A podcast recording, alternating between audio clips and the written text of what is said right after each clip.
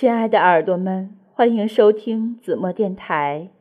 如果你喜欢子墨的声音和文字，请在蜻蜓 FM 上搜索主播名千子墨。千，阡陌的阡，子，桑子的子，墨，阡陌的墨。欢迎收听子墨的儿童频道、旅行频道以及情感频道。今天我们继续带大家到绍兴走一走，来分享一篇文字《少年与百草园》。有朋友来找他，他问我：“你一时半会儿不走吧？”我茫然地摇摇头。他迅即拉上那朋友，甩手出了门，一个多小时都没回来。这次轮到我错愕。只好一边喝茶，一边替他看着店。傍晚下起了雨，对面一个老式的烟酒小店亮起了灯，偶尔有人从石板路上经过，人影把灯光打乱，一会儿又平静下来。海角姑娘说：“若不是带朋友参观，她恐怕永远也不会去鲁迅故里。那里有什么好看的？”我没告诉他，我就住在鲁迅故里的后面。离开时，我撑开伞，穿过绍兴最繁华的一条商业大道，一路走回鲁迅故里。当年周家的老宅子、新宅子以及百草园、三味书屋都在同一条小街上，如今辟成鲁迅故里景区，每天都热热闹闹的。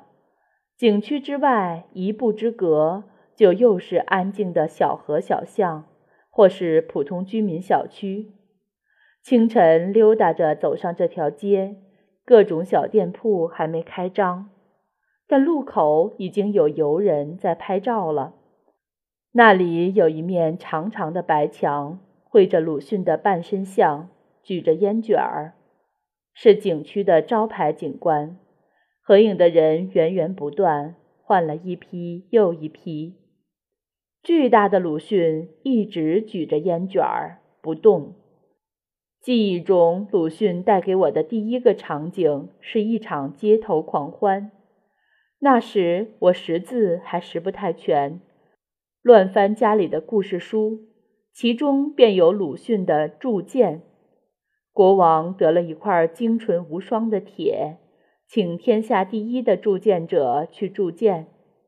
这人知道攻城之时自己的死期即至，他铸了一对剑，将雄剑交给妻子，嘱咐说：“将来让儿子拿此剑为我复仇。”自己将瓷剑献给王，王果然杀了他。儿子长成十六岁的少年，背上剑去找王复仇。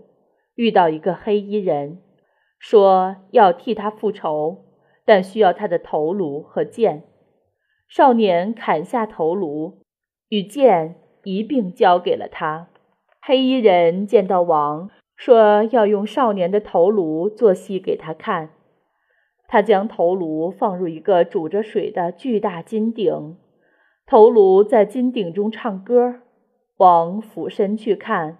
黑衣人持剑削掉了王的头，王的头颅与少年的头颅在金鼎中厮杀起来。黑衣人见状，削掉自己的头入鼎，帮少年制服了王的头颅。众人捞起三个头颅，已经皆是白骨，不能分辨哪个是王，于是将三个头颅一同下葬。这样的一个故事，在我的记忆里却变成了一场狂欢，或者是鲁迅本身就隐隐写成了一场狂欢。站在鲁迅故里的路口，我忽然想到这个场景：众人抬着三个头颅走过街头的人群，走过重重叠叠的门，穿过明明暗暗的堂屋、侧廊、小花园、厨房间。没有遇到一个人。路的尽头有一个狭小昏暗的庭院，一座很小的黑色木门挡住了去路，门上没有锁，架着一个老式的木插销。打开木门，一片明晃晃的亮黄色一下子扑进来。这里就是百草园，盛开的油菜花肆无忌惮地照耀着我。今天的第一个访客。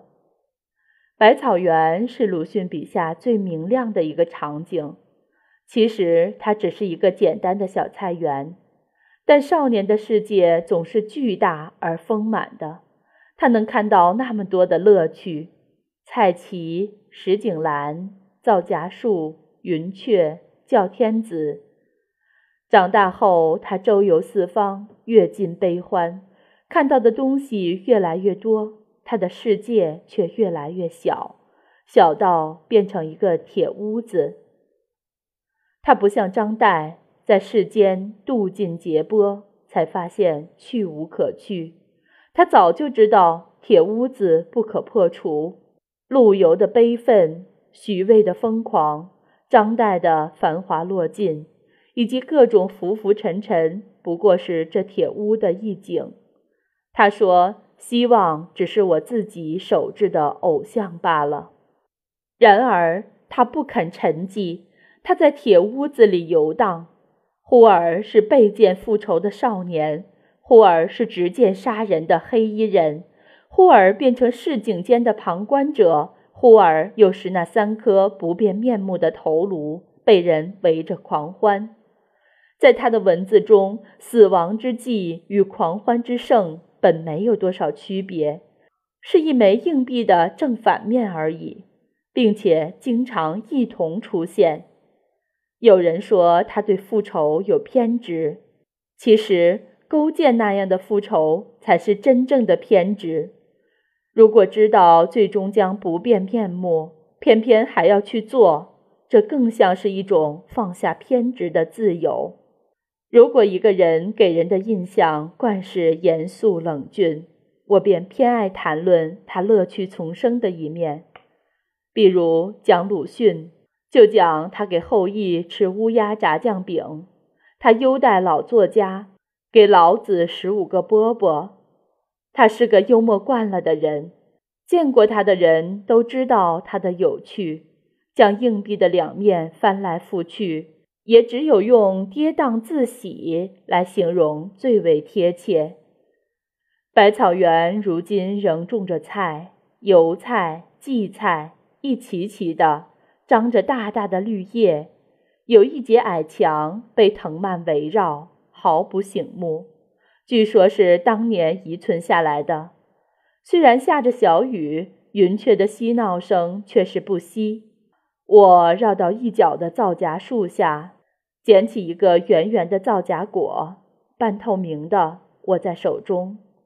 陆续有游客进来，每个导游例行要指着那口井。那菜畦和皂荚树背诵从百草园到三味书屋的段落，人们举着各色雨伞，在油菜花前站定拍照，又轰然走散，如是不辍。